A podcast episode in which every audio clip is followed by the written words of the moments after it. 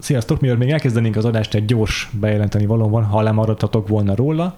Május 17-én, ha időben hallgatjátok még ezt az adást, akkor meg tudjátok, akkor tudtok regisztrálni a filmvetítésünkre. Május 17-én a moziban fogunk ö, veletek találkozni. A budapesti Sugár moziban az Őrs vezér terén 7 órakor levetítjük a Mad Max a Haragótja című filmet, amely a márciusi játékunkat a megnyerte, és a 2000-es évek legnagyobb kikosorozott Oscar filmjének számít. Tehát még egyszer, május 17-én a Sugár moziban megnézzük a Mad Max a haragútját, és erre a filmre tudtok regisztrálni a vakfoltpodcast.hu per Mad Max oldalon, csak töltsétek ki az űrlapot, és már be is juttok a moziterembe, de mindenképpen regisztrálnatok kell az, hogy beengedjünk, tehát még egyszer vakfoltpodcast.hu per Mad Max, és akkor jöhettek hozzánk a moziba, még egyszer, május 17-én a Sugár moziba, és akkor, hogy harmadszor is elmondom, hogy berögzüljön biztosan, vakfoltpodcast.hu per Mad Max. Ez itt a Vakfolt Podcast, amelyben a popkultúra kötelezőit pótoljuk. Az én nevem Frivalszki Majer Péter. Az én nevem Huszár András.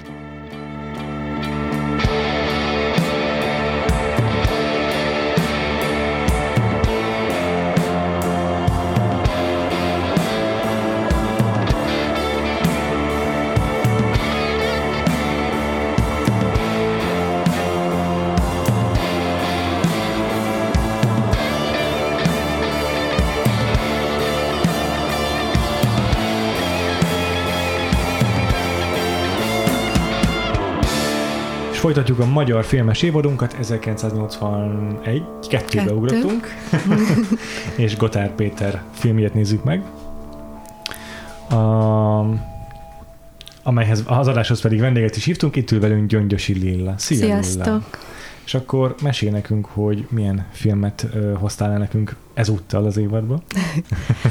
Hát ez a megáll az idő, amihez nekem ilyen személyes kapcsolatom is van, bár nem teljesen közvetlen, de azt így lehet tudni, hogy ezt a történetet a Bereményi Géza a saját élményeiből írta, mégpedig azokból, amit a, az apácai gimnáziumban, akkor még általános iskolában szerzett, és én oda jártam, úgyhogy nekünk ezt gimnázium utolsó évében levetítették, és ö, egy óra keretében valami társadalomismeret vagy ilyesmi néven futott akkor, és, és a tanár elmondta, hogy melyik alak, melyik valós embernek felelthethető hmm. meg, és hogy tényleg milyen ezek a botrányok, mik voltak a valóságban, szóval így beavatott minket az iskola ilyen piszkos múltjába, vagy nem tudom. Úgyhogy nekem azóta ez ilyen, ilyen, úgy érzem, hogy van egy ilyen kötődésem ehhez. Mm.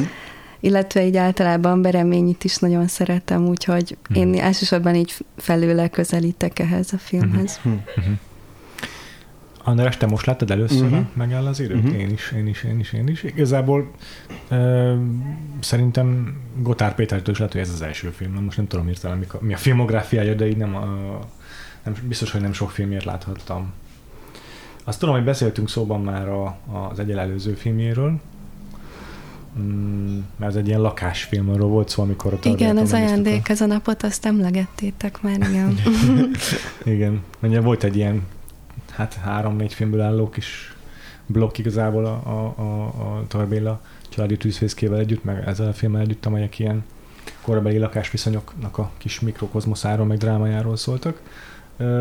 És hát igen, ez, igazából ez a film is sok szempontból marad a, a kornak a gyakran feldolgozott témái között, mert egyrészt, ahogy te is mondtad, Lilla, ez így valós élményeken alapuló történet, kicsit ilyen önéletrajzi ihletésű film, amiben már láttunk jó párat, illetve ez is viaskodik 56 múltjával, mm, generációs konfliktussal is foglalkozik, szülők és gyerekek között, úgyhogy sok-sok olyan téma visszaköszön szerintem, amivel már idén azért többször találkozhatunk, plusz az is benne van, hogy van egy ilyen mm, ultra realista hangvétele a filmnek. Sok szempontból azért nagyon-nagyon ö, sok az amatőr színész, vagy legalábbis ez nagyon képzetlen fiatal színész, és, és az egésznek van egy ilyen, ilyen független hangulata a filmnek, és így sokszor így, így az az érzésem, hogy, hogy,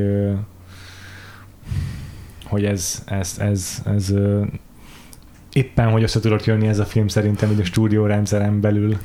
Hát az biztos, hogy elég merész uh-huh. egyes állításai is, vagy Igen. párbeszédek is, de de főleg így a film egésze a mondani valója, hogy uh, itt uh, a csupa nihil van az országban, és aki itt marad, az, az mind megkeseredik, vagy megőrül, vagy alkoholista lesz, vagy mind a három egyszerre, úgyhogy nagyon-nagyon ilyen kiábrándult film. És nem csak az, hogy aki itt marad, mert az akkor az idősebb generáció lenne, hanem már a gyerekekre is átragad ez a, ez a mentalitás, és, és ez a generációs konfliktus, ez egy ilyen nagyon komplex valami ebben a filmben, mert nem egyértelmű szembenállás van, hanem inkább egy ilyen kölcsönös, vagy hát egy ilyen kölcsönhatás a generáció között szerintem, és nagyon furcsán hatnak egymásra, és a gyerekek nagyon furcsa dolgokat vesznek át az idősebbektől. Például ezt a, fajt, ezt a nihilizmust azért más gyerekeken is megtapasztaljuk. Igen, meg, a, meg az idősebb generáció is mit ad tovább ilyen tanácsként vagy örökségként, tehát hogy nem csak az, hogy a fiataloknak nincs igazi példaképük, vagy hogyha van, akkor, akkor, ö, akkor az, attól ilyen torsz képet kapnak, vagy egy olyan képet, ami nem feltétlenül optimista kép, és az idősebb generá- kiábrándult generáció pedig nem is tud más továbbadni, csak azt, hogy ha itt maradsz, akkor, akkor ilyen kompromisszumok árán, meg ilyen megalkuvások árán tudsz majd életben maradni, és hogy ez szar lesz neked. Körülbelül ez az üzenetük a, a fiatalok számára, és a filmnek a nagy részében egyes fiatalok lázadnak ez ellen, más fiatalok látják a lázadókat és próbálnak a nyomukba lépni, és aztán a filmnek az epilógusában pedig azt látjuk, hogy igazából teljesen reménytelen mindenfajta lázadás. Hát igen, meg hogy így teljesen mindegy, hogy mit csinálnak, mert ugye az egyik leghíresebb jelenetben az Őzelajos ilyen pótapa karaktere azt mondja, hogy ne ugrálj, ne feltűnősködj, mert hogy ők egyszer ugráltak, és mi lett a vége, és tulajdonképpen, hogyha lázadnak is, ez lesz a vége, meg ha nem lázadnak, akkor is, tehát így, így teljesen reménytelen az egész. Ja. Nekem nagyon-nagyon tetszett ez a film. Nagyon ö, komplexnek találtam, és biztos vagyok benne, hogy megérdemel egy újranézést, mert a sok szereplője, még, az, még a fiatal szereplők önmagukban is annyira sok oldalok, annyira sokféle ö, felfogást képviselnek, annyira más-más életmódot ö, ö, jelképeznek, hogy már önmagában ez egy olyan komplex mm. rendszert vetít fel, hogy, hogy így már emiatt érdemes lenne újra néznem, hogy jobban lássam, hogy melyik szereplő konkrétan mi, mi motiválja őket. Ö, ö, iszonyatosan jó, tehát a tanárok közül is többet megismerünk, szülők, illetve pótszülőket is, és és szerintem barom izgalmas volt. Egyszerűen nem volt szerintem olyan jelent a filmben, ami, ami ne lett volna ilyen elképesztően izgalmas. Tehát a, a, a karakterek közötti konfliktus, meg ahogyan Gotár rendezi ezeket a jelenteket, így, így, így székbeszögezve néztem, hogy úristen, mennyire, mennyire izgalmas, hogy a szereplők közötti dinamika. Tényleg, tényleg teljesen le voltam nyűgözve ettől. Ez az egyik legkomplexebb, legösszetettebb film szerintem az évadunkban. Nagyon örülök, hogy ezt mondod. Meg szerintem ezt az is váltja ki, hogy a párbeszédek nagyon a, az élőbeszédet követik azzal is, hogy, hogy ilyen elharapottak, Aha. ilyen töredékesek, roncsoltak. Ez egyébként Gotár későbbi filmjeiben még sokkal inkább ilyen, vagy az már inkább ilyen Eszterház is posztmodernes, uh-huh. mert vannak közös filmjeik is. Uh-huh. De itt is csinálja ezt van ez a Uh, én tudom, hogy te tudod, hogy mondjuk, és, és az is olyan, hogy most uh, akkor miről beszélnek, miről ja. beszél egymással ez a két nő, uh, meg a gyerekek beszélgetéseiben is sok ilyen van. Igen, mikor nem akarja kimondani konkrétan mire gondolni, és akkor igen. csak úgy mond, hogy hát tudod, így igen, ezzel fejezik be a mondatot igen, nagyon igen. sokszor egy-egy szereplő. Igen. Uh, tényleg nagyon élő beszél, és a bújék beugrott róla többször mm. is, mert, mert az is nagyon-nagyon hasonlóan ilyen hétköznapi figurákat mutat be sokszor tök hétköznapi élethelyzetekben, és ott is van egy ilyen kiüresedett uh-huh. nihilizmus a szereplőkben, egy céltalanság vagy kilátástalanság. Szóval már pár évre vagyunk attól a filmtől, de, de van egy nagyon hasonló mm, korszelleme szerintem itt a, a, a Magyarországnak, és ez megjelenik ebben a két filmben. Hát mert megállt az idő. Ja. Ja. Igen, ja. ugye itt a filmben a korszakhatár az ugye 56, amivel kezdődik az ilyen híradó felvételekkel, vagy, vagy dokumentum felvételekkel, amiben aztán átúztatják még fekete-fehérben már a film szereplőivel az ilyen flashback, ilyen nyitó jelenetsort, amikor a Prológust. szereplő köves családnak a, a családfője a, elmenekül az országból a 56-os forradalommal játszott, ugye az ellenforradalmár, vagyis hát forradalmár, ugye a rendszer szerint ellenforradalmár, vagy forradalmár szerepe miatt, és, és akkor utána színesedik ki a film, és utána ugrunk előre 63-ba, és utána 67, azt hiszem az, az epilógus, tehát ugye a kettő közé, Igen. közepére ékelődve, és egy 67 az szilveszter ráadásul, ha jól emlékszem. Igen. Az ugye azért is és mert 68-ban jön egy újabb uh, fordulatkísérlet, és aztán kiábrándulás, te, hogy, tehát hogy a, nagyon, nagyon tényleg meg, megvan a filmnek a keretén belül is ez az ilyen borostyánnál dermet időpillanat, hogy így volt ez a két, két nagy év, hmm. amikor úgy tűnt, hogy valami változni fog, és, és, és mindegyiket egy ilyen nagyon erős kiábrándulás követte. Ja. A filmnek a prológusa is, meg, meg az epilógusa is ugyanilyen ilyen 16 mm-es fekete-fehér, nem? Ugye emlékszem, hogy a más-más ott a képi világa mind a két, mind a két szegmensnek. Ugye? Igen, elhatárolódik az a hmm. nagy egész. Sokkal szemcsésebb is. Mm. Biztos azért, mert 16 mm-esre forgatták a filmet, meg egyébként színesre, meg szerintem rendes 35 mm-esre forgathatták, bár, bár sokszor tényleg olyan, olyan ö, ö, nem tudom, nem, nem annyira gyönyörűen kimunkáltak ezek a gépek, mint mondjuk a színbádban, ezek azért jóval, jóval nem tudom, milyen nyersebb felvételek sokszor. Nézd, szóval van egy ilyen, van egy ilyen vizuális elválasztása is ezeknek a szegmenseknek, és akkor ugye a prológusnak az mondata az, hogy na jó, akkor itt, itt fogunk élni, ami egy olyan mondat, amit így, hát most már négy évente minden választáskor szerintem rengeteg ismerősünk Facebook falán látunk.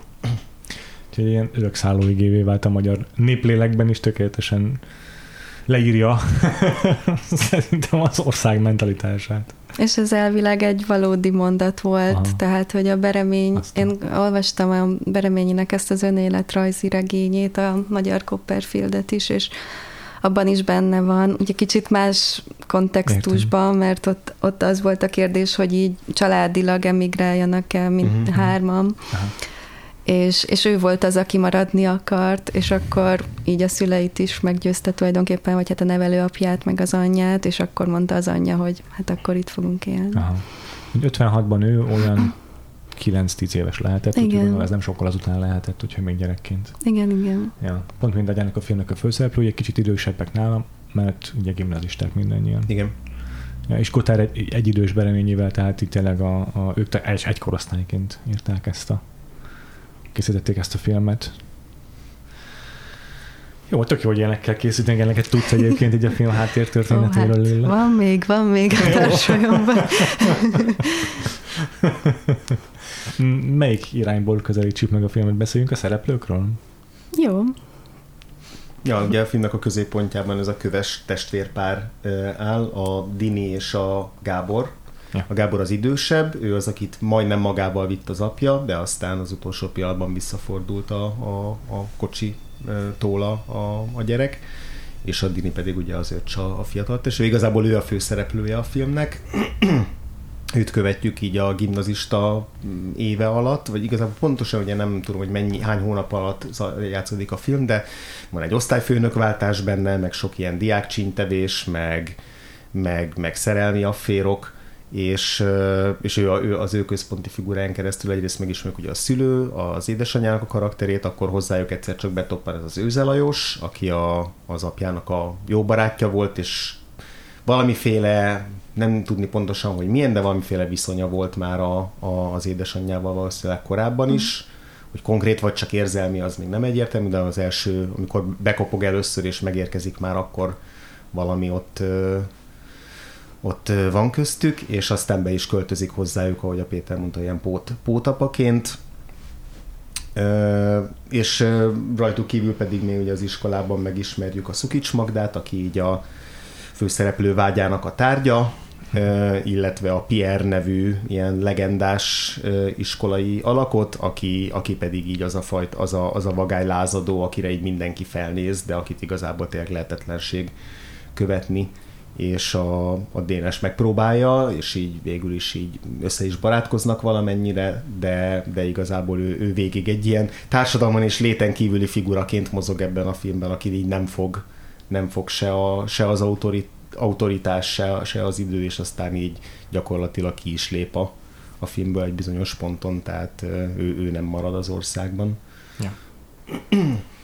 Rajtuk kívül meg a még említésre méltó gyerek az a Vilma, Vilman Péter karaktere, ő, ő, ő visszatérő mellékszereplő, meg a felnőttek közül mondtad, a két, mondtad az osztályfőnököt, akit elbocsátanak, mm, illetve az új osztályfőnök, aki megérkezik. A, a, az első osztályfőnök azt egy, ö, ö, az nem magyar színész játsza, viszont Szabó Gyula a szinkron hangja. Uh-huh. A második osztályfőnök az a lovas Endréné a Lívia, akit malacpofának becéznek, vagy hát becéznek, csúfolnak. Öt Ronyec Mária játsza, meg még nagyon fontos szereplő a filmben a az igazgató, vagy igazgató helyett. Igazgató helyettes, igen, a Rajhon Ádám. Sokszor igazgató órázták, úgy tűnik, és nem voltam benne biztos, hogy mi az ő. Az igazgató is fel a, a filmbe, de ő az az ilyen teljes alkoholista, aki már igazából az mhm. ünnepi beszédet se tudja felmondani az iskola rádióban. A faszisták. Igen, igen, igen, tényleg, tényleg, igen.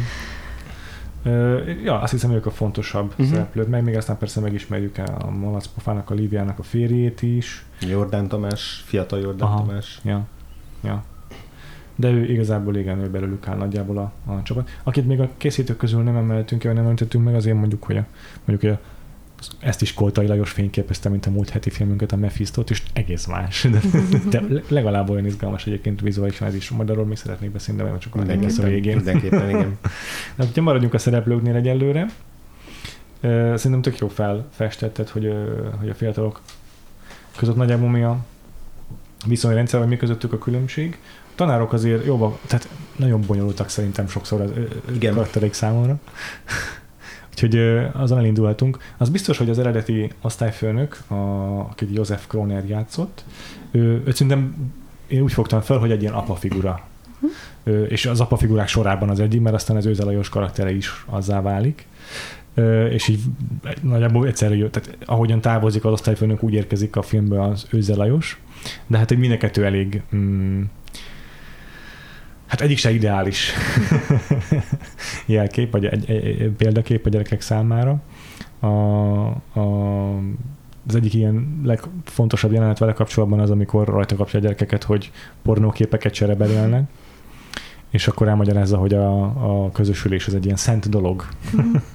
Mhm és, és aztán ezt később vissza is köszön a film egy, egy, egy újabb pontján, ahol valamilyen ünnepségen vonulnak fel a gyerekek, ez szerintem hogy több hónap is eltelhetett, mert addigra már új munkahelyet találta, az addigra már kirúgott osztályfőnök, és akkor ott ö, ö, ö, oda megy a diákhoz, és elkezdi neki mondani, hogy biztos kíváncsi vagy mi van, mi van velem, és elhelyezkedtem Egerben, jó vagyok, és a gyerek így nem is érdekli, úgy tesz le. Hát nem derül ki számomra, hogy most úgy tesz, de, de úgy tűnik, hogy azzal van elfoglalva, hogy neki azt mondta annak idején, hogy, hogy, a, hogy, a, hogy, hogy, hogy a, a, az erotika az egy bűnös dolog, és, és hogy a, a, a szex az egy szent dolog, és hogy ezzel, ez, ez egy olyan mély sérülés hagyott egy kamasz gyereknek a szívében, hogy ez az egyetlen dolog, amire, amire hajlan, amiről hajlandó egyáltalán beszélni a gyerek, és így mondja neki, hogy hú, nem tudom már mit mondok pontosan, de hogy, a, hogy, hogy ezzel, ezzel kapcsolatban visszavágnak igazából a gyerekekkor, hogy, hogy magam mekkora baromságot mondott ott.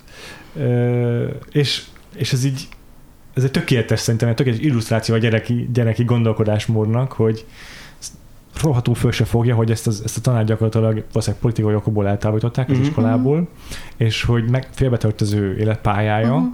és törődött a gyerekekkel, meg tök fontosak voltak neki ezek a diákok, de mivel más a, a, a, az értékrendje, meg egyébként is felnőttként egész más, hogy áll a dolgokhoz, mint a kamasz gyerekek, ebből kifog, a gyerek ellenségként tekint rá, és az az egy érdekli, hogy nekem azt mondtad, hogy a, a szex az rossz, és most nagyon haragszom rád, és nem, nem, nem is érzékeli azt, hogy a felnőttnek lehetnek saját lelki nehézségei.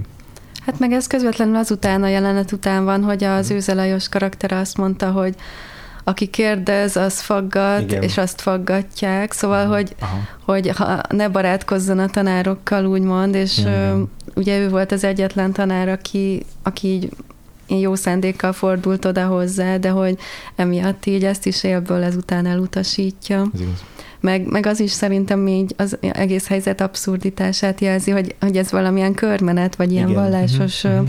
ja, igen. ünnepség, ahol, ahol találkoznak, és tehát ott, ott van a tanár is, és ott van az ő családja is, szóval ez azt jelenteni elvileg, hogy, hogy ők így egy oldalon állnak, vagy hogy van bennük egy ilyen közös yeah. értékrend, de hogy, hogy mégis így ilyen ellenséges, és a, a tanára lelkébe tapos. Igen, ebben lehet, hogy van egy ilyen szimbólum, hogy tulajdonképpen a gyerekek világában, a kis mikrokozmoszában a, az autoritást azt a tanárok képviselik, és az őzelajos meg az a karakter, aki, akit meg a valódi autoritás az államhatalom hurcolt meg, és ez a, az, amit ott az őze mond a gyereknek, az, az ő viszonya az autoritáshoz letükrözve a gyerekek világára, és, és az, amikor egy ilyen ünnepélyen a, a gyerek meg a, meg a tanára között konfliktus alakul ki, pedig amúgy ők egy közösséghez tartoznak, akkor ez egy tökéletes ilyen illusztrálása annak, hogy az államhatalom az ilyen viszályszítással hogyan ver éket az emberek közé, akik egyébként egy közösséghez kéne, hogy tartozzanak, és ezeken hogy fogjanak.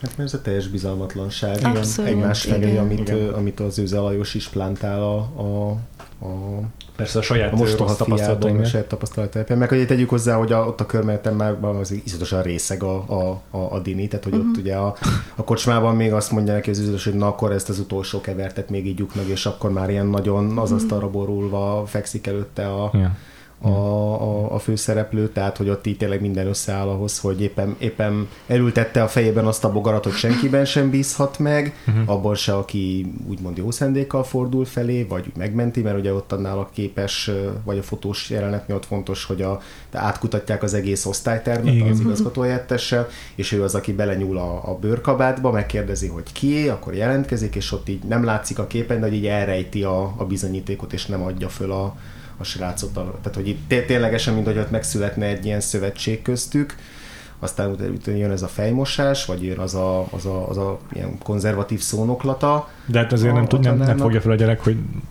megúszott egy igazgatói intőt valószínűleg, vagy akár egy de, de utána, amikor megérkezik az új osztályfőnök, akkor, akkor kérdezi tőle a, a, a, a Dini, hogy, hogy de mi történt a, mm. az előző osztályfőnök, és akkor egy ilyen picit kitérő választ kap, amiben valamennyire azért benne van az, hogy itt ez egy mintaiskola akar lenni, és abban nem fért bele a, nem fért bele ez a, ez a, ez a, ez a, ennek a tanárnak a mentalitás, és akkor csak nem, nem, ezt nem érti, hogy ja. ez, hogy ez ja. mit jelent. Ja.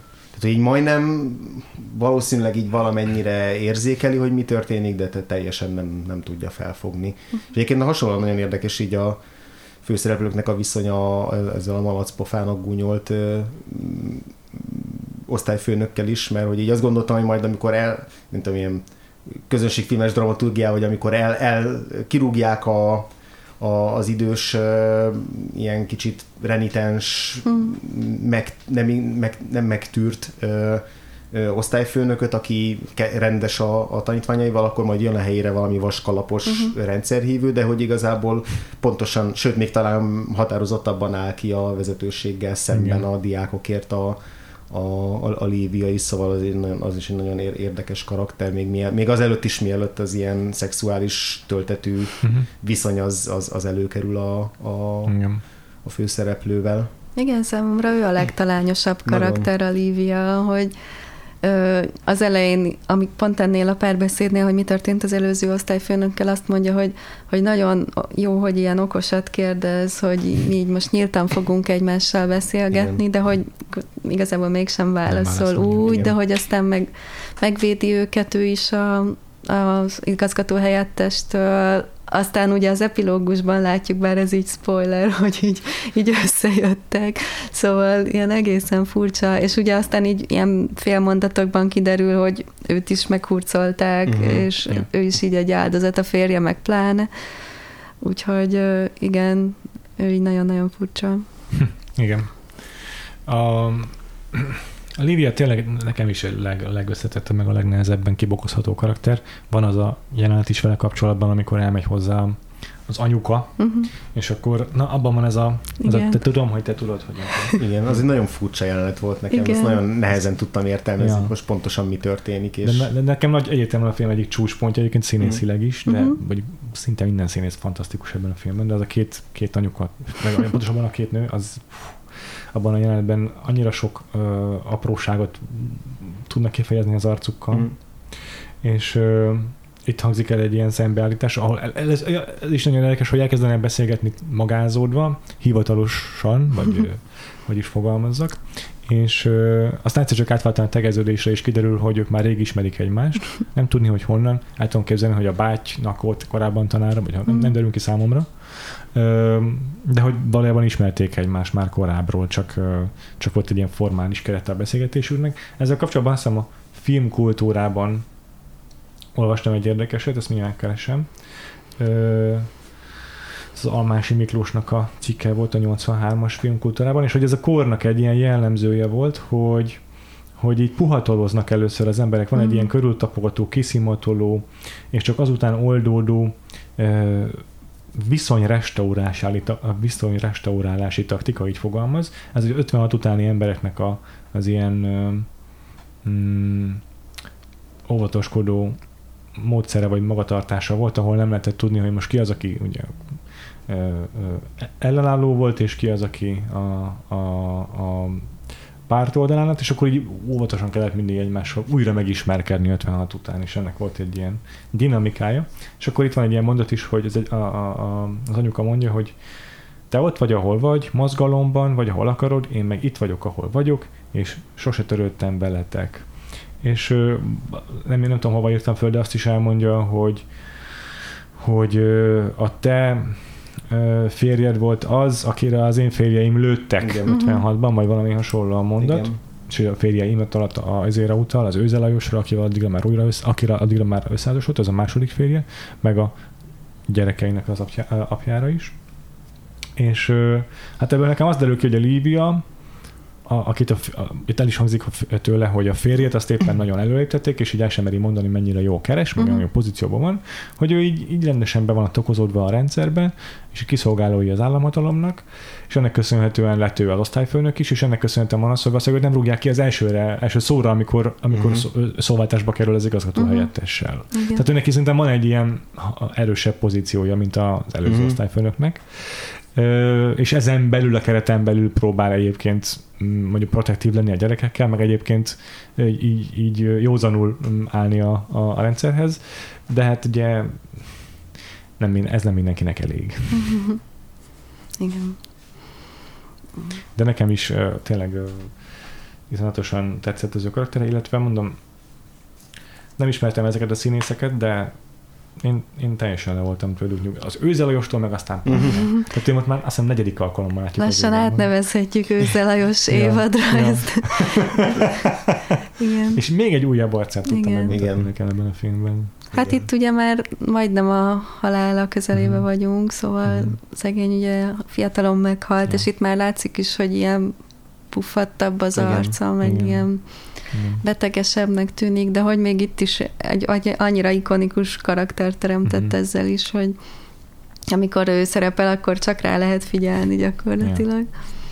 Ja. Tényleg. És hogy uh, egy percig se lehet őt mm, pozitív apa figuraként tekinteni, hiszen az első dolga az, hogy a srácot elviszi lerészegedni, méghozzá tényleg kevertet isznak, azt mondja, a legalját a, az ilyen mm, bóvlipiáknak. Mert azt még nem tudták elrontani. Ja, ja, ja, ja.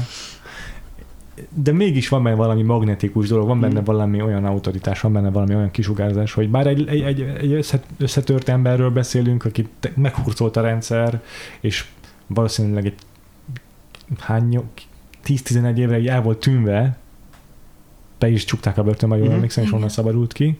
Szóval teljesen összetörte őt a, a rendszer, és mégis, mégis van valami ö, benne, hogy, hogy a gyerekek számára egy ilyen mm, olyan figura legyen, aki, mhm. aki, akire legalábbis bizonyos mértékig hallgatna, még ha nem is a legjobb tanácsaira.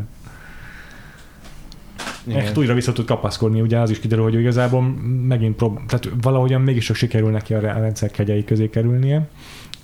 Újból megindul egy ilyen rehabilitáció vele kapcsolatban, ami aztán megint csak az ő tartásának a bizonyíték, annak ellenére, hogy mondom, teljesen össze van törve, alkoholista, meg folyton arról beszél, hogy van-e még valami kis induló, de, de, de, de azért van benne valami, hogy nem adta fel végül is.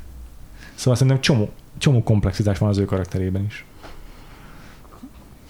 Igen, mert ugye ott az ő, ő figurájával mi az ott a, a probléma, vagy a, a, a, a Gábor szempontjából, hogy a Gábor ugye orvosi egyetemre akar menni, uh-huh. és hogy nem vehetik fel, már csak, vagy attól fél, hogy nem fogják föl, sőt, már többször próbálkozott, és nem vették föl, azt hiszem, és hogy korábban azért, mert hogy ugye az apjának a, a szerepe, ja, és ja. most pedig azért, mert hogy most már náluk lakik az őzelős, és hogy az ő szerepe meg ugyanúgy igen. vissza fogja húzni, Igen.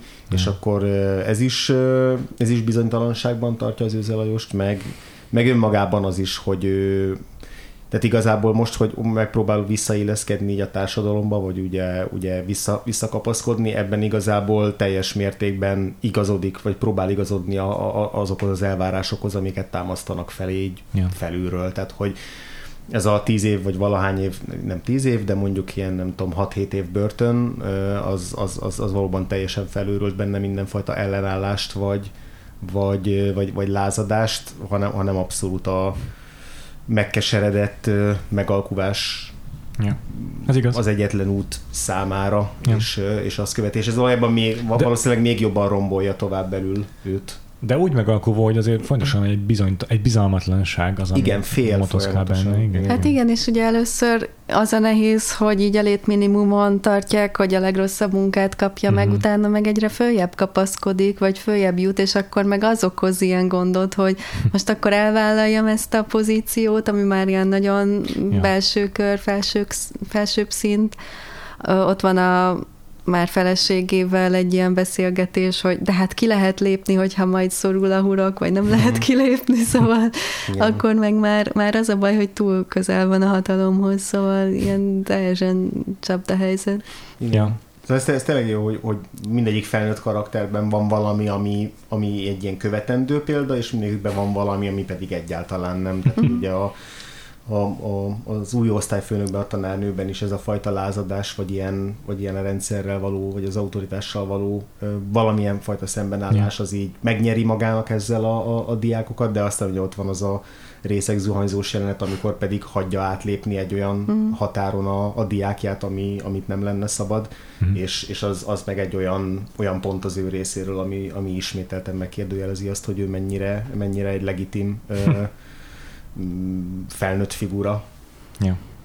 Hát igen, szerintem így összefoglalóan az a, a leginkább ilyen szíven ütő ebben a filmben, hogy, hogy senki nem vonhatja ki magát a rendszer hatása Igen. alól, és mindenkit ja. megnyomorít, és mindenkire hatással van valamilyen szinten. Egyedül a Pierre az, aki ugye ilyen megfoghatatlan figurának eh, próbálja magát beállítani, de kicsit olyan, mintha így nem is létezne, igen. vagy nekem volt egy ilyen érzésem, hogy Mondd lehet, is egy hogy csak egy, szerint. igen, igen, hogy nem fogsz senkit, az, az nagyon jó ja. az a jelenet. Igen. Igen. És utána ő el is hagyja ugye a történetet, szóval aki itt marad, az, az mind így, így beörlődik.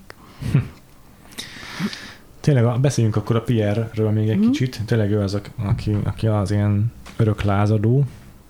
Ő az, aki betör az iskolai igazgatóhoz a rádióba, amikor a szöveget a, próbálja elmondani, a nem tudom milyen alkalomból, évfordulóra, nem tudom mi ez. És, és ő az, akit aztán az igazgató helyettes felelősségre van, és akkor van ez, amit mondtál te is, Lilla, hogy így nem tudom, mi az a pontos párbeszéd, ami lezajlik közöttük, de, de ott így kérdőre vonja az igazgató, hogy most tudod, hogy most mi fog vele történni, te nem fogsz leérettségizni, és tudod, hogy, hogy, hogy nem tudom, tehát így, így, így, így, próbálja szembesíteni azzal, hogy most mi az a realitás, mhm. ami vár rá, és itt tagadja a Pierre igazából, uh-huh. azt mondja, hogy én se vagyok gyakorlatilag, én nem is fogsz nem ott senkit, nincs a kezed között senki. Nem tudsz engem ö, ö, elkapni kb. Ez. Nem, nem, nem, nem, nem, lehet rajta fogást találni, nem mert azt hogy ki fogják őt rúgni. Igen. Igen. Igen, de olyan, mintha csak az iskolában lenne meg ez a hatalma, vagy ez az ilyen, az őt körülrengő, körüllengő ilyen mágikus aura, mert amikor ugye el, elmennek diszidálni, akkor már sokkal inkább ilyen kiszerű, meg hétköznapi figurának tűnik, és meg mondjuk akkor már ugye a Dini számára is ilyen haver lesz, Igen. nem pedig egy elérhetetlen példakép, vagy bálvány, és, és akkor már nem olyan érdekes az ő, ő varázsa sem. Igen, de azért még a, tehát a, maga a film is fölépíti az ő legendáját, és, és az utolsó kép, amin látjuk ott a, amikor a vasútról nézik már őt a, a, a távozó akkor, akkor van egy ilyen kilassított jelenet ja. hogy így eldobja, nem is tudom, valamilyen üve, üveget, amiből éppen így volt, szóval, hogy kicsit ilyen kiszerű a kép, uh-huh. hogy mhm. ott egy ilyen vidéki, balatoni vasúti átkelőnél Igen. áll a éppen összetört kocsia előtt, de hogy közben mégis egy ilyen mitikus figura. Igen, igen. És őt a Sőt Sándor játsza, akiből aztán ilyen tök jó producer lett, szóval ez is érdekes, hogy És akkor, meg, akkor pedig még zenész volt, ugye? Igen, igen. Ejha. Többen is zenészek a, a, a filmben, aki a Gábort igen. játsza, a Köves Gábort, ő is. Hm. igen, Power Henrik, ilyen alternatív szénából. Hát amúgy így a, a szereplők többségének elég szomorú Aha. sorsa volt, szóval így a legtöbben fiatalon meghaltak, a Power Henrik is a 30-as éveiben. Hmm. De mondjuk a, a Dinit játszó Znamenek, ő meg tök jó színész ma, ja. szóval ő már szerintem itt is így baromi felnőttesen játszik, mm. és mm-hmm. azóta meg Örkény Színházban van, meg mm-hmm. filmekben is. Ez a, ez a, ha már zenészeket szóba hoztad, András, mm-hmm. a beat zene, meg ugye a, a kornak ez a valószínűleg betiltod, vagy éppen, hogy csak átengedett zené, azért eléggé át, át, átlengik a filmet. Van Elvis Presley betétdal dal benne, meg van egy helyi iskola zenekar is, akik szerintem beat zenét játszanak, és hogy énekel rá mindenki. Van így halandzsázva, angolul azt nem tudnak, ugye, hogy össze-vissza. De ezekkel is így szerintem nagyon jól bemutatja Gotár Péter a, a, a, az ilyen korlátok közé szorított lázadását a fiatal generációnak. Mert ezek csupa olyan dolog, mint a Coca-Cola, amit így be, be kell csempészni ahhoz, hogy lehessen nálunk élvezni.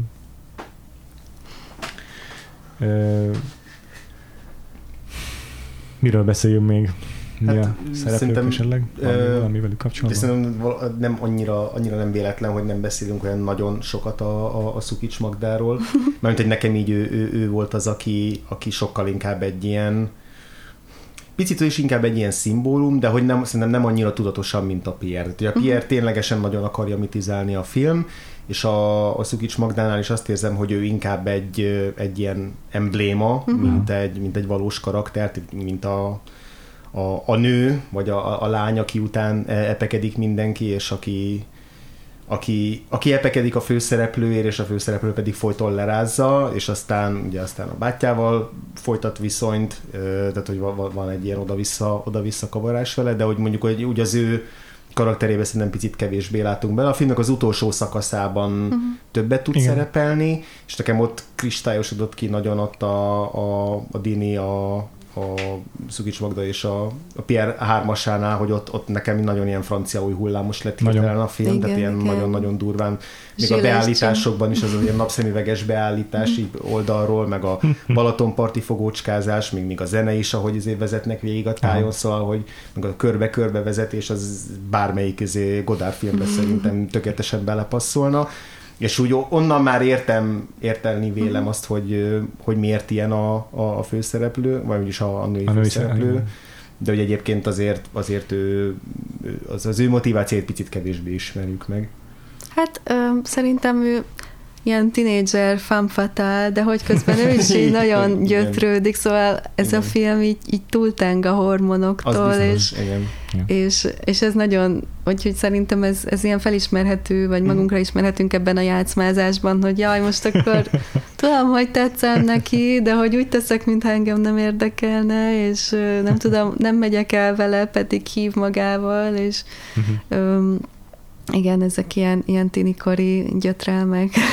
Igazából minden, tehát a, az, az, majdnem az összes fiatal főszereplőnek a gondolatai ugyanak körül az egy-két dolog körül forognak. Igen, így, igen. Ilyen szempontból nem tudom, olyan nagyobb mélyebb motivációt igényelni, nem biztos, hogy van értelme a, a Magdánál is, mert hogy igazából a többieket is ugyanaz a, ugyanazok a hormonjaik mozgatják az időn. Ez egy fiús film igen. azért. Igen. Alapvetően nagyon sok a, tehát sokkal több szerintem a, iskolában is a fiú karakter, főleg akiket meg is ismerünk. Egyszer van. az ő szemszögükön keresztül igen, is. egy olyan jelenet a, a, a, az átkutatással, amikor kinyitják azt az ajtót, aminek a túloldalán ott van a lányosztály, és ja. akkor hirtelen látjuk, hogy igen, teljesen szeparálva van a két. Uh-huh. Igen, igen. Uh-huh. De hogy tényleg az ő szemszögükön keresztül is ismerkedünk meg a, a többi szereplővel is, és e, igen, a francia új hullám, ez nekem ezek az olasz, olasz filmek is beugranak erről, amikor mondjuk elmegy a, a, a nővérhez, aki, aki hajlandó bevezetni a testi gyönyörökbe ja. a fiatalokat. Igen. Ö, meg hát tényleg szerintem a, a Magda karaktere is így ezen keresztül, a szűrőn keresztül van Igen. igazából bemutatva, uh-huh. ezért van egy ilyen Hát azt hiszem egyébként ez a szerelmi szál is ilyen bereményi saját uh-huh. élmény, és szerintem az is megmagyarázza, hogy mivel a saját szemszögéből élte Igen. ezt meg, így, így a lánynak nem talált ki annyira nagy háttértörténetet, ah, mert hogy ő, ő egy titok. De igen, hát ez egy tulajdonsága a filmnek szerintem igen. most nem von le az értékéből, hogy nem uh-huh. háromdimenziós minden izé, kislány karakter a film pláne úgy, hogy amúgy meg iszonyatos izgalmasok a felnőtt női szereplők szerintem. És akkor beszéltünk még szerintem így a, a, a rendezésről kicsit. Az elsőre én mondom, hogy teljesen elszállítottam, hogy ez egy ilyen, ilyen tapogatózó kezdő rendezőnek a filme lesz, mm. mert ugye ú, 16 mm-re van forgatva, mm. biztos, biztos nagyon kicsi költségvetésből csinálta, biztos ez egy ilyen, én arra számítottam, ez egy ilyen nagyon kis, kis csinál magad film lesz, és aztán ehhez képest meg egy elképesztően jól megrendezett, rendkívül jól kimunkált, vizuálisan izgalmas filmet kaptam. De nekem elsősorban ez volt a, a filmnek a, a, a hatása, vagy szóval nekem, nekem így formailag nyújtott elképesztően sokat, engem is borzasztóan meglepett, ugye ott a nyitó jelenet sor után, kb. a, a főcím után az egyik első jelenet az az ilyen iskolai tánc, ilyen ismerkedős mm-hmm. tánc jelenet, és az így hirtelen mondom, mit keresek egy David Lynch filmben, tehát hogy egy, egy, ott a, az, a, az az ilyen nagyon tág perspektívája a képnek, az ilyen elképesztő neonfények, hm. ez, a, ez a nagyon szűrt ké, kékes képi világ, amiben nagyon ugye, ilyen hosszú sorokban ott fel vannak sorakozva a fiatalok, és közben ott ül középen mm. egy nő, aki nem tudom, tapsolja a zenét, és így az egész egy ilyen teljesen Aha. szürreális és lenyűgöző, és egy végig a filmben nagyon izgalmasan van mondjuk fotózva, a, igazából a belső meg a külső jelenetek is, tehát a belső jeleneteknél az iskolának ez az ilyen, egyébként, ha megnézzük, ilyen iszonyatosan leron, lerobbant ja, épülete, ja. hogy minden így málik a vakolat, minden igen, borzalmas, igen, igen. iszonyatosan lehet ott uh-huh. eltölteni. Nyomasztó, nyomasztó. Rendesen nyomasztó, és közben pedig a felvételek ilyen, ilyen, ilyen elkezdően mitikus jelleget kölcsönöznek neki, ilyen nagyon mhm. sűrű homályt, meg...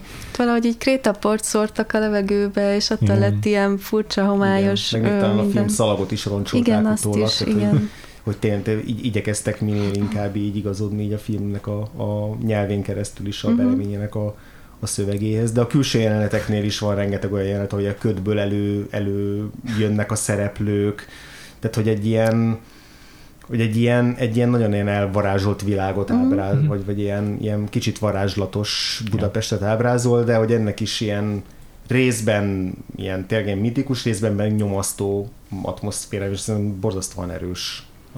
Igen, és emiatt furcsa, hogy, hogy közben meg ugye annyira nyers, meg ilyen így a, az aktualitásokról uh-huh. szól ez a film, hogy ez a mhm. kettő hogy ütközik uh-huh. egymással, Igen. és emiatt lesz ilyen nagyon egyedi hangulata.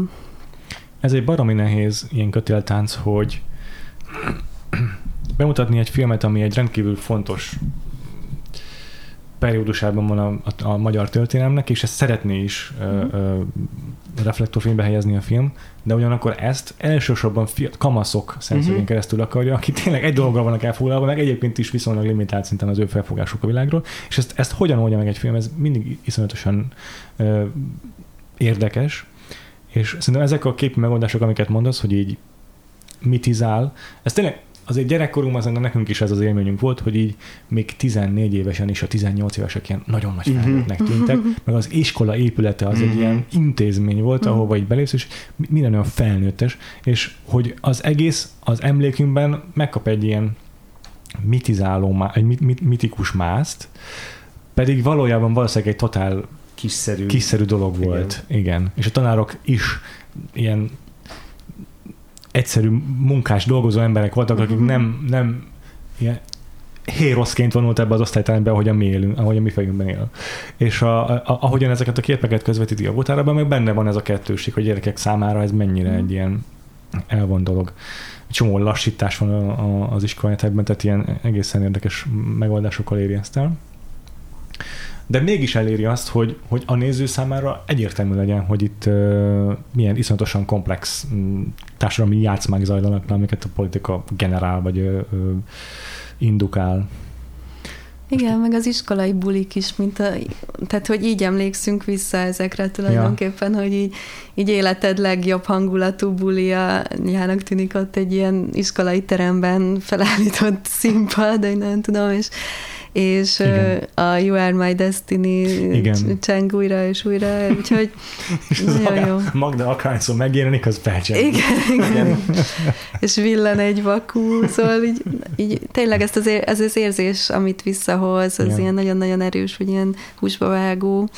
Meg szerintem, ami nagyon érdekes, hogy az idősíkokkal játszik, vagy hogy Hát ugye 63-ban játszódik a film, de hogy 82-ben készült, és uh-huh. Igen és valahogy ö, a, a, tehát, hogy azokról a felnőttekről szól, akik 63-ban voltak Igen. gyerekek, és ö, ugye gyakorlatilag a, a cím is azt mutatja, hogy, hogy pont az lett, ami úgy tűnt, hogy lesz, tehát hogy semmi így igazából. Ja, így, ja, majdnem 20 évvel később is, is uh, ugyanez a nihil van, amivel küzdünk, és, és így a saját szüleinké váltunk. Um, és még itt van egy kis olyan játék is, hogy, hogy a, a Bereményi igazából ekkor nem ide járt gimnáziumba, tehát hogy, Aha, hogy értem. ez egy kitalált, ilyen, ilyen szempontból kitalált élménycsomag, hanem ő, ő a, a forradalom idején járt ide, tehát ilyen tíz éves kora körül, tehát értem. kicsit így azt is elképzeli, hogy milyen lett volna kamaszként itt lenni, hmm. és, és aztán meg meg a felnőttség. Uh-huh, uh-huh. A, ezeknek a filmeknek a kapcsán nagyon sokszor emlegetjük az így jöttem, hogy ezek egy így jöttem filmek, mert hogy a fiatal korukról szólnak az alkotóknak, de ennél a filmnél meg aztán szerintem nagyon pont amiatt, hogy a gyerek szemszögén keresztül mutatja be a felnőttek számára problémák, a felnőttek problémáit, még inkább tudnám mondani párhuzamként a mostanában megjelent ilyen így jöttem filmeket, mint amilyen a Belfast volt, meg a Sorrentino-nak a, a hú, mi volt a címe a filmjének? A, Isten, Isten keze. Köszönöm. Hogy az, azok, azok, azokat is, nem tudom, én csak én, vagy más is nevezte -e így, de hogy azok is ilyen, azok ilyen modern így jöttem filmek, mert hogy a rendezőknek a saját gyerekkorából ihletődtek, mint a Kenneth Branagh esetében, vagy a Sorrentino esetében, vagy akár a Róma, Alfonso Cuaronnál. És mindegyik film más-más mértékben találja el szerintem el ezt a, ezt a, ezt a egyensúlyt, hogy fontosnak tartja, hogy a gyerek szemszögén keresztül ismerkedjünk meg a szereplőkkel, meg a történettel, meg, társ, meg a történelmi távlattal, és ez autentikus maradjon, de azért mégiscsak olvasható legyen ez a subtextje a filmnek, hogy itt van egy ö, ilyen történelmi háttér, vagy ilyen politikai kontextus, és, a, és, és egész más arányokat találnak el szerintem az, ezek a rendezők. A Brana esetében pont, hogy túl romanticizálja szerintem ezt, a, ezt a, az arányt, rosszabbul találja el szerintem ennél. A sorrentino meg nem, nem is nagyon van meg ez a politikai réteg, ott van egy társadalmi környezet, amit megismerünk, de, de nem politizál igazából szerintem a Sorrentino a filmjében. És a, a Róma meg aztán nagyon-nagyon subtext, nagyon-nagyon árnyaltan kezeli ezt ki lehet olvasni a filmből, de, de aztán tényleg nagyon belebugyolálja a gyerekeknek a szemszögébe, és meg, meg kell dolgozni azért, hogy, hogy rájöjj, hogy, hogy van egy ilyen rétege a filmnek. És a Gotárnál meg szerintem nagyon szépen el van. Nem azt mondom, hogy egy, egyik film ezek közül, amiket mondtam, bármelyik is ezért rosszul csinálná, csak más arányokat talál meg. De a Gotárnál meg szerintem olyan szépen reflektorfénybe tudja helyezni azt is, hogy lásd, hogy itt gyerekek a főszereplők, és nekik van egy ilyen saját gondolkodásmódjuk, meg egy belső logikájuk, ami felnőttként már, már szinte nevetséges sokszor, és, és, és a felnőttek meg van olyan lehetetlenül komplikált problémáik, amiket gyerekként föl se lehet fogni. És ezt nagyon szépen eltalálja ezt a Kotár Péter.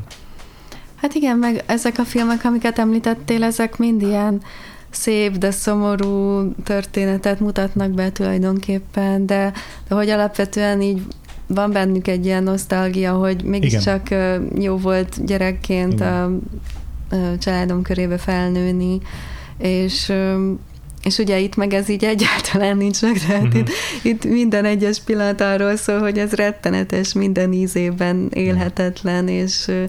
kibírhatatlan, szóval yeah. Igen. Igen, viszont, viszont szerintem ilyen időtálló kultfilm meg azért tudott lenni, hogy mert közben meg cool. Tehát, hogy Az a felvételek, a Igen. szereplők, a, még a bármennyire is idegesítőek tudnak lenni, a, a, ezek a csintevések, a, az év, tehát, hogy, tehát, hogy minden, a, a, amit ábrázol, ahogy ábrázolja ezeket, az, az, az ilyen tényleg végtelenül vagány és, és, és menő, és azért bele lehet tehát a nosztalgiát bele lehet, át lehet élni benne, csak közben végig a fejünket belenyomja azért így a pocsolyába, hogy ez a nosztalgia, amit, amit, amit most ilyen mitikus ö, léptékben ö, ábrázol, és amit ilyen végtelenül tényleg cool, mm. ilyen francia új hullámosan cool módon ö, tá- tár elénk, az valójában egy, egy, ilyen, egy ilyen lehetetlen és soha meg nem valósult helyzet, ami, ami egy álom. Tehát ugye az egész film olyan, mint egy álom lenne, és akkor a, az elején meg a végén van a kiózanodás belőle, hogy egyébként pedig a keserű valóság, na az meg ilyen. Hát most így a besúgón gondolkoztam. és eszembe jutott egyébként, hogy beszélgettünk. Most mindenki arról beszél, hogy az így történelmileg mennyire hű, hű meg hihető, meg ilyesmi, és hogy ugye abban a sorozatban így az, le- 85-ben az látszik, hogy hát itt bármelyik pillanatban jöhet a rendszerváltás, és ugye itt 82-ből meg, meg úgy tűnik, hogy nem, ez így egy, egy merül, örök hogy posvány marad, tehát hogy mindenki tudja, hogy ez így rossz, és hogy senki nem akarja ezt, de hogy, hogy ez, ezt itt, itt kell élni, tehát hogy, uh-huh. hogy ez, ez így örök időkre így ránk szakad, körülbelül ez jön ki ebből a filmből, és Ja, tényleg. Hát, ez, ez, de szerintem olyan, hogy hogyha ha most csinálna valaki egy, egy hasonló ilyen generációs, vagy ilyen nem tudom, közérzett filmet, akkor nem tudom, hogy mindenki, nem tudom, 8 év múlva lenne egy rendszerváltás, vagy nem lenne, fogom sincs, de hogy ha valaki most csinálna egy filmet, abból senki nem, fogná, senki nem azt olvasná ki, és nem is az, az, az, az, an- annak a lenyomata lenne egy, egy, egy hasonló film, ami mondjuk idén elkészülne, hogy na itt mindjárt, mindjárt minden mm. meg, pontosan ugyanez, hogy itt tök reménytelen minden, ebbe bele vagyunk ragadva, ez így lesz, míg világ a világ, még akkor is, hogyha a történelemből tudjuk, hogy rendszerek összeomlanak, feltámadnak, úgy tűnik, hogy összeomlottak, mégis visszatértek, történt változás, nem történt változás, de hogy alapvetően az érzet az az, hogy ez van és ez lesz, Ja. és Igen.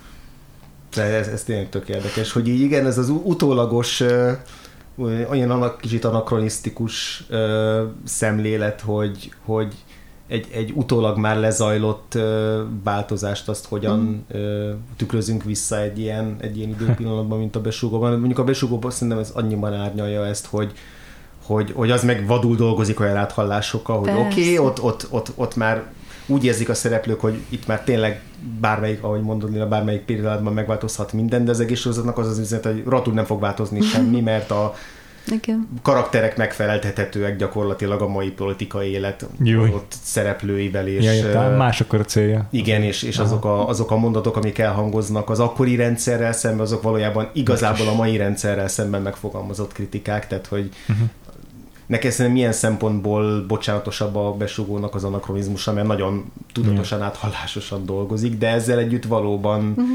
nem történelem, nem csak nem az, hogy nem történelmű, hanem hogy Má- Mást... ahhoz a, aki azt ak- akkor élt, az nem ezeket élte. Uh-huh. Ah. igen. Jó, hát nyilván így 63 sem ilyen volt, szóval Igen, hogy, igen. gondolom, hogy feltételezem, hogy nem, nem minden ilyen tök homályos volt, sose sütött a nap, és, és neonfényben lassúztak a, izé a... igen, igen. Meg azt sem mondhatjuk, hogy 82 és 63 között semmi nem változott, mert a film azt sugalja, de... Persze, Igen, igen, igen, igen. De hogy egy ilyen érzést, ez, ez jól megragad. Igen, Igen. igen, abszolút egyetértek. beleragadtunk valamibe, amiből nem igazán tudjuk, hogy hogyan Kilátástalan teljesen. Igen. Igen. Igen, ezt teljesen egyetértek. Um, beszéltünk kicsit a Koltai Lajosról, múlt Mhm. héten arról beszéltünk, hogy mennyire gyönyörűen megkom- megkomponált filmet csinált a, a, a Mephisto-val, és mennyire más eszközökhöz folyamodik. Az a film hogy tényleg szép kiállítású, mm. ott, ott beszéltem arról is, hogy rengeteg a, a hosszú egy- egysnittes felvétel, de azért általában viszonylag statikus kamerával Igen. veszi fel ezeket a Szabó István a Mephisto-ban. Ö, Itt meg vannak ugyanúgy hosszú egysnittesek, de itt aztán össze-vissza rohangál, Mhm. mint a mérgezett egér vele a, a Goltai Lajos, és uh, tényleg ilyen elképesztő lendületes felvételeket uh, produkálnak. Van az a jelent, amikor a Rajhona Ádám az igazgató helyett, és így kihallgatja az osztály mm. a gyerekeket, és így mindegyik gyereknek belemászik az arcába, Igen. és a kamera meg így utána, így, de Igen. szinte alig bírja utolérni a Rajhona Ádámot. Elképesztő izgalmas, ahogy így vágás nélkül dinamikusan rohangál a kamera igen. a teremben. Igen, meg valamikor a folyosón, így elindul a folyosó egyik pontjára a kamera, és így elkezd így lassan így kocsizni hátrafelé, és közben kicsöngetnek, és mm, azok az Pont ezt akartam mondani. Igen, és akkor így majdnem neki csúszik az egyik gyerek, és a Igen. kamera így hátra, hogy ezt elkerülje. Igen, meg a kihallgatásnál így azt tűnt fel, hogy így a a rajhona az ilyen kígyószerűen mozog, és, yeah. és így behajol a kamera elő ilyen yeah. kanyarban kb., amikor itt az egyik gyerekhez így visszahajol, hogy nem mi is van ott nálad, és így azt is így leköveti a kamera, nagyon vicces. És az biztos, hogy meg kellett koreografálni, mert ott tényleg egy rossz mozdulat, és eltalálod magát az operatőrt. Igen. És van minimum fél tucat olyan gyerek, aki még valószínűleg először van kamera előtt, meg úgy általában Persze. bármilyen szerepet. És, és nyom, nyilván el kell próbálni egy csomószor, de, de végig azt éreztem, hogy annyira aktuális, annyira jelen idejű az a jelenet sor, egyáltalán nem éreztem rajta semmi megtervezettséget, meg semmi mesterségességet. A filmnek az első fél órájában többször feltűnt, hogy a gyerekszínészek így bele néznek a kamerába. Ilyen kis amatőr feelingje volt néha, de egyébként ezt leszámítva olyan hihetetlenül van megcsinálva ez a film. Igen, hát a hanghordozásukban is néha mm, érezni ezeket a igen, kevésbé igen. természetes. Igen, igen. Gyerekszínészek kevésbé tudnak játszani a hangjukkal, van egy ilyen szintelenség a hangjukban, némelyiknek, de gyerekszínészek, hát ja. nem kárhoztatom őket annyira. Nagyon sokan voltak, úgyhogy eleve nem könnyű ennyi jó színészt, ennyi jó gyerekszínészt bekasztingolni valószínűleg.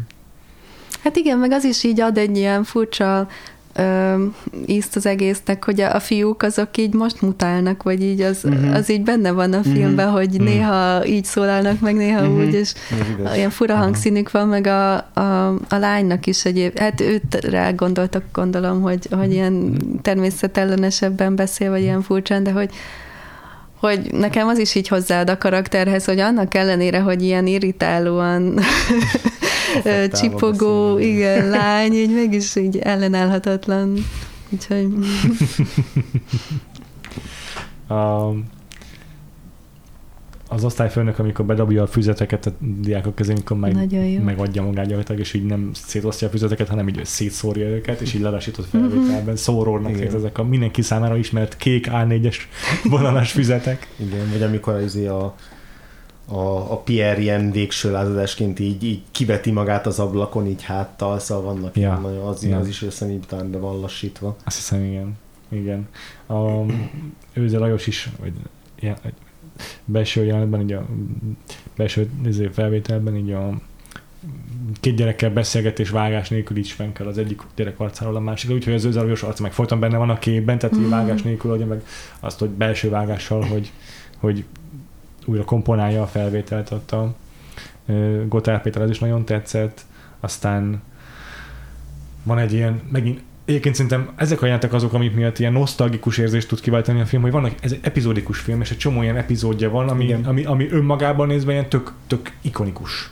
És például az, amikor a gyerekek így felállnak az osztályteremben a szünetben, és így monologizálnak valamiben, miből adnak ott elő, én nem jöttem rá. Szerintem az valamilyen belsős poén, vagy én sem jöttem rá, igen. Mert valamit, mint hogy nem tudom, egy előadástnak a szövegét, nem tudom, hát hogy felolvasnak egy kötelező olvasmányból, nem tudom, de nekem egy ilyen Az valamilyen ilyen diákrigmus, vagy ilyesmi, igen, mint ahogy később az aha. a ki a mi vezérünk, a malacpofa, aha, az is aha, ugyanilyen. Aha. Na ez is ilyen is, iszonyatos látványos felvétel, uh-huh. ahogy ott uh-huh. a kamera így egy szereplő arcára a másikra közelít megmondom, az is tök jó átadja a gyerekeknek a, a osztálytermi ilyen dinamikát, meg hangulatát. Szóval ezek mind ilyen, ezek, ezek teszik egy, egy pillanatra nosztalgikusra ezt a filmet mm. szerintem. Ö,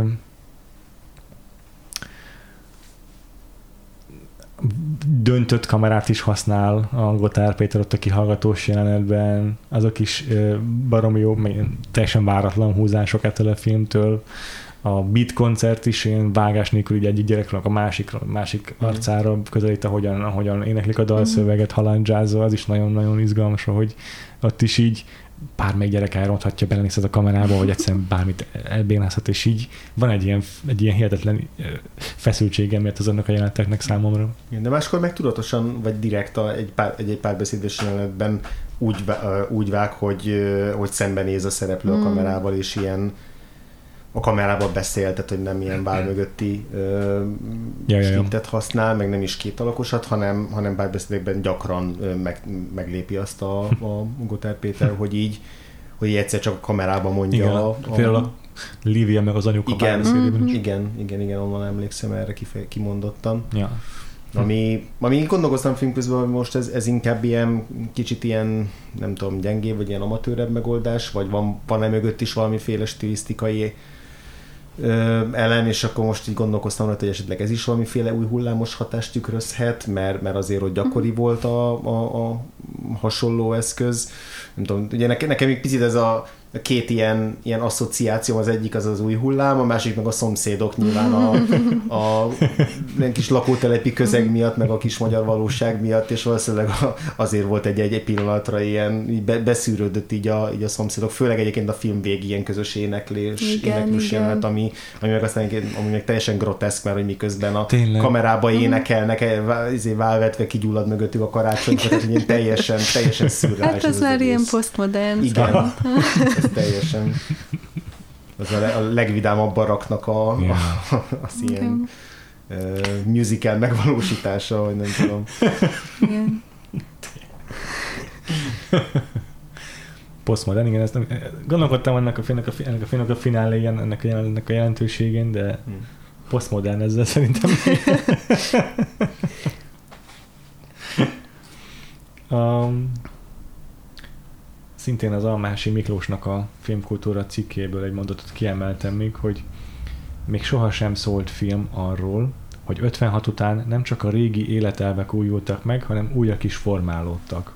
Olyanok, amelyek a régiek mellett, vagy azokkal surlódva, ütközve, ütközve fogalmazottak meg. Ez is tök jó, egy mondatba sikerült belesűríteni szerintem, hogy itt a két generáció, az hogyan jelenik meg a filmben, és mennyire fontos, hogy mindenki egy generáció ö, reflektorfényt kap, és hogy nem igazából nem konfliktusban vannak, vagy nem ellentmondásban vannak, hanem, hanem van egy ilyen egymás mellettiségük egy surlódással együtt. Uh-huh. Szerintem tök jól uh, illusztrálja ennek a filmnek a lényegét. Uh, én mondom, uh-huh. nagyon-nagyon örülök ennek a filmnek, örülök, hogy láttam. Főleg a, a felnőtt szereplők miért izgalmasak voltak, a színészek is, és hát uh, mondom, abszolút nem számítottam arra, hogy ennyire izgalmas képi világú filmet fogunk kapni. Hm. Úgyhogy nagyon köszönöm, hogy elhoztad ezt a podcastba. Hát, nagyon örülök, és nagyon szívesen. Még tényleg egy, egyébként érdekes, csak most eszembe jutott erről, amit mondtál, hogy a, meg az így jöttem filmekről, amikor beszéltél, hogy ugye az álmodozás kora ott volt viszonylag korán a, a, az évadunkban, és hogy és hogy ezt, a két, két filmet is mennyire jó párbajtani, hiszen az, a hat, az ja. talán pont 62-63, most uh-huh. nem hiszem pontosan, hogy melyik évben, lehet, hogy most nagyon mellélődtem, de hogy a 60-as évekbeli Igen. A, a, az álmodozásokat. Akkor játszódik, amikor, amikor ez a film, és az akkori fiatalokról, Igen. meg az akkori gener, ugyanezzel a generációs problémával, és hogy mennyire más tükröződik vissza így a mennyire más tükröződik vissza a, a a 60-as évekről a 60-as években, meg a 60-as évekről a 80-as években készített uh-huh. film. Pont ez, amit te is mondasz, Péter, hogy itt, hogy itt a generációk egymás mellett élve nem tudnak, tehát ugy, ugyanaz a ugyanazt a, a menetet követik yeah. végig egymás mellett, ugyanazt a keserű menetet izé, menetelik le, és hogy ott, ott meg sokkal optimistább volt még a nemzetéki szembeállás is, hogy ott még a fiatalok azok így, de mi majd megmutatjuk, és akkor az öregek megmutatják, hogy át mi is ezt mondtuk, mm. és akkor ott még van egy olyan karakter, aki még azt mondja, hogy de én hiszek benned, most nem konkrétan, de hogy, mm. de hogy ott, ott sokkal jobban mm. kijön az, hogy, hogy igen, van egy, van egy idős generáció, aki úgymond leszerepelt, de hogy ahogy itt a filmben is a Jordán Tamással így gúnyolódik igazából a Pierre, hogy így és így, így, így megvezeti, hogy, hogy, hogy azt mondja neki, hogy hogy is fogalmaz, hogy, a, hogy, hogy, hogy majd, majd azt hiszem, hogy Jordan Tamas nekik, hogy majd ti megváltjátok a mhm, világot, uh-huh.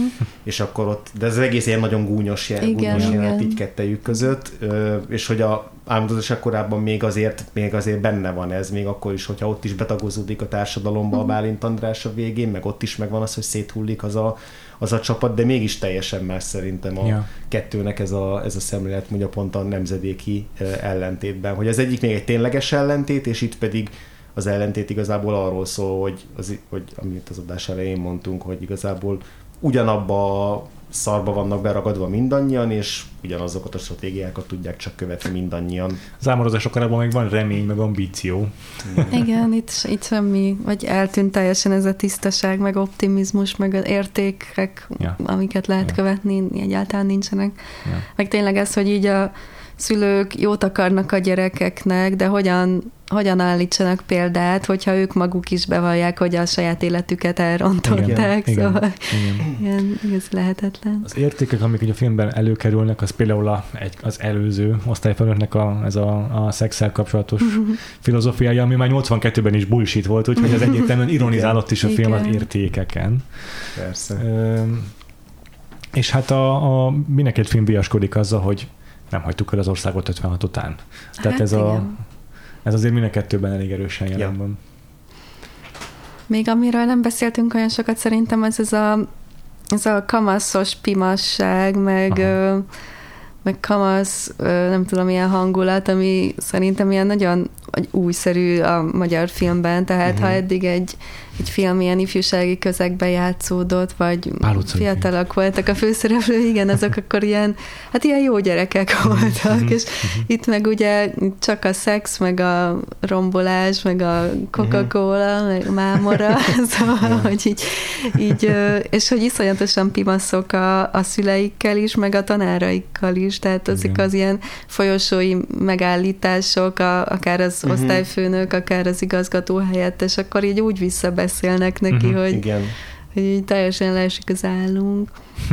És igazából a, a, a felnőttek ezen nem akadnak fent túlságosan, tehát Ez hogy így, így el- kezelik a helyzetet, vagy így, így elfogadják, hogy hát ezek a gyerekek ilyenek. Ja. Tényleg. Ez a kamaszos lázadás, ez mindig egy kicsit ilyen ok nélküli, vagy uh-huh.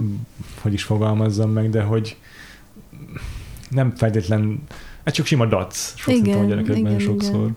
Tehát amikor a, az igazgató helyettes előveszi őket, hogy mi- miért küldték ki a gyereket a teremből, és akkor szépen mindig igazából szint van, hogy ő mondott valami vicceset, aztán azon röhögött a másik, vagy a másik félrehallott, akkor azon röhögtünk. És így egyik se büszke arra, hogy most itt nem tudom, hogy szembeszállt a, Mhm. a, a, az autoritással, csak így elmondják, hogy Mhm. ja, most hülyéskedtünk, és, és kb. ez a mentalitásuk. Igen, mi történhet velünk, Igen. hát semmit nem tud csinálni úgyse.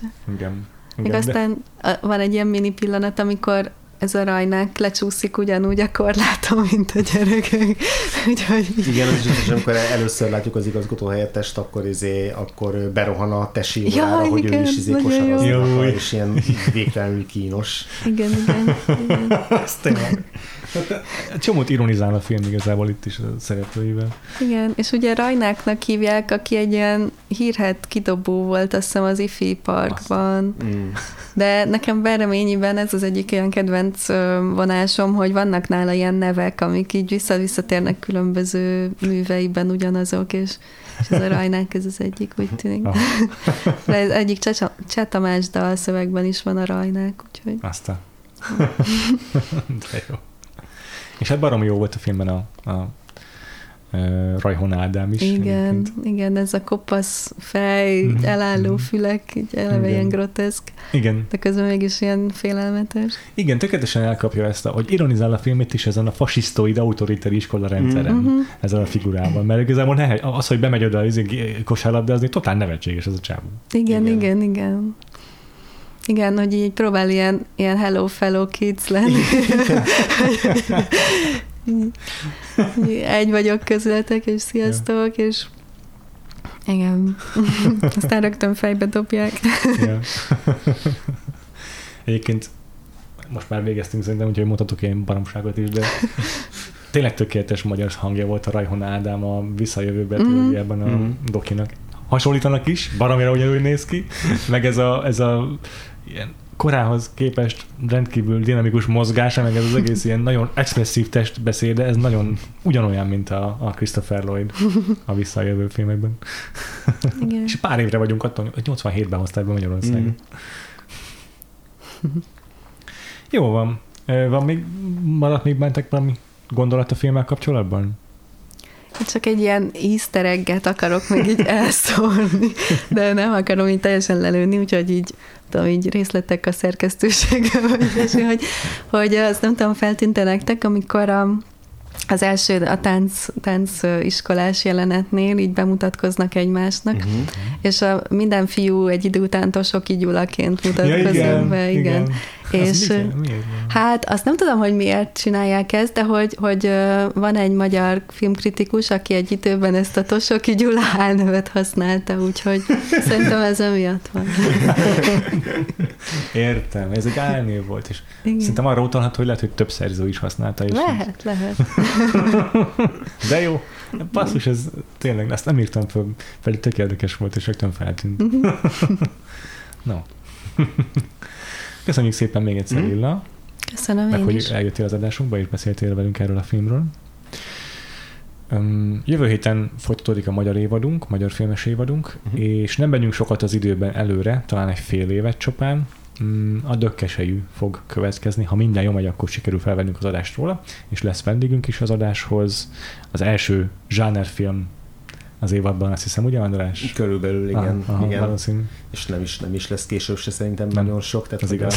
A, ma, ma magyar filmes évad, mindegy a magyar film, az sem ö, bővelkedik a, az ilyen nagyon hagyományos filmekben. Ha reménykedhetek benne, akkor sajnos nem lesz ötvös csöpi blokkunk. Ah. Úgyhogy Cserhalmi Györgyel jövünk vissza a jövő héten. Úgyhogy a 80-as éveket még így, még, még, még hosszú ideig el uh-huh. fogjuk nyújtani, de már közeleg az évad befejezése egyébként, és ezen kívül is tartsatok velünk, meg figyeljétek a, a, a podcastunk figyét, mert közeleg a 300. adásunk is, de még azelőtt lesz egy újabb ö, ö, különlegesség, ugyanis már napok kérdése is moziban fogunk veletek találkozni sokatokkal. Május 17-én kedden, ha még időben hallgatjátok ezt az adást, akkor tudtok jelentkezni a, a mozivetítésünkre. A Sugár moziban Budapesten 7 órás kezdettel a Mad Max a haragútját fogjuk levetíteni. vakfoltpodcast.hu per Mad Max a cím, ahol tudtok regisztrálni, és csak gyertek bátran, még bőven van hely a moziban, most vagyunk kb. félházon, úgyhogy még a jó, a jó helyek már elfogytak, de azért még lehet, még lehet majd látni a filmet, nagyon nagy lesz a mozivászon, jó lesz a hangminőség is, úgyhogy Sugár moziban még egyszer, május 17-én este 7-kor, és lehet regisztrálni a vakfoltpodcast.hu per Mad Max oldalon. Ha nem regisztráltok, nem tudunk beengedni veleteket, szóval mindenképpen gyertek. Ö, és akkor ezen kívül beszéljünk meg, hogy kit hol lehet ezen kívül olvasni, követni az interneten. Lilla, kezdette? Ö, igen, hát engem leggyakrabban a filmtakércsen, mivel most már főszerkesztő vagyok, így gyakorlatilag mindenhez van közöm, amit ott láttok. Nem, hát a jó, rossz dolgokhoz nincsen természetesen. hát ezen kívül még... De azok Nem, nincsenek. Még a filmtetre, pré.hu-ra szoktam filmekről írni. Twitteren is vagyok, Letterboxdon is vagyok.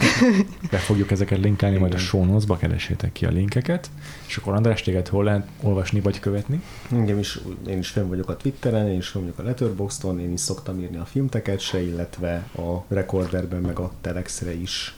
Péter? Hmm. Én pedig a Twitteren Freevo néven írogatok néha, a kettő elvel írom le, Letterboxdon ugyanez a user nevem, de egyre kevesebbet írok filmekről. Ezen kívül a Vagfolt podcastot tudjátok követni a Google Podcaston, Apple Podcaston, Spotify-on, YouTube-on is, meg az összes kedvenc lejátszóapatokban, amit használtok podcast hallgatásra, és tudtok követni bennünket Facebookon és Twitteren külön, tehát mind a két helyen Vagfolt Podcast néven tudtok követni. És van egy Facebook csoportunk is, a Vagfolt Podcast társalgó, ezt is ajánlom a figyelmetedbe, egyre gyarapoló tagsággal, hamarosan ott is elérjük a 300-at, tehát lesz egy hmm. ilyen dupla mérföldkövünk valószínűleg Akkor ugye belül. a 300 című filmet kell megnézni. Igazad van.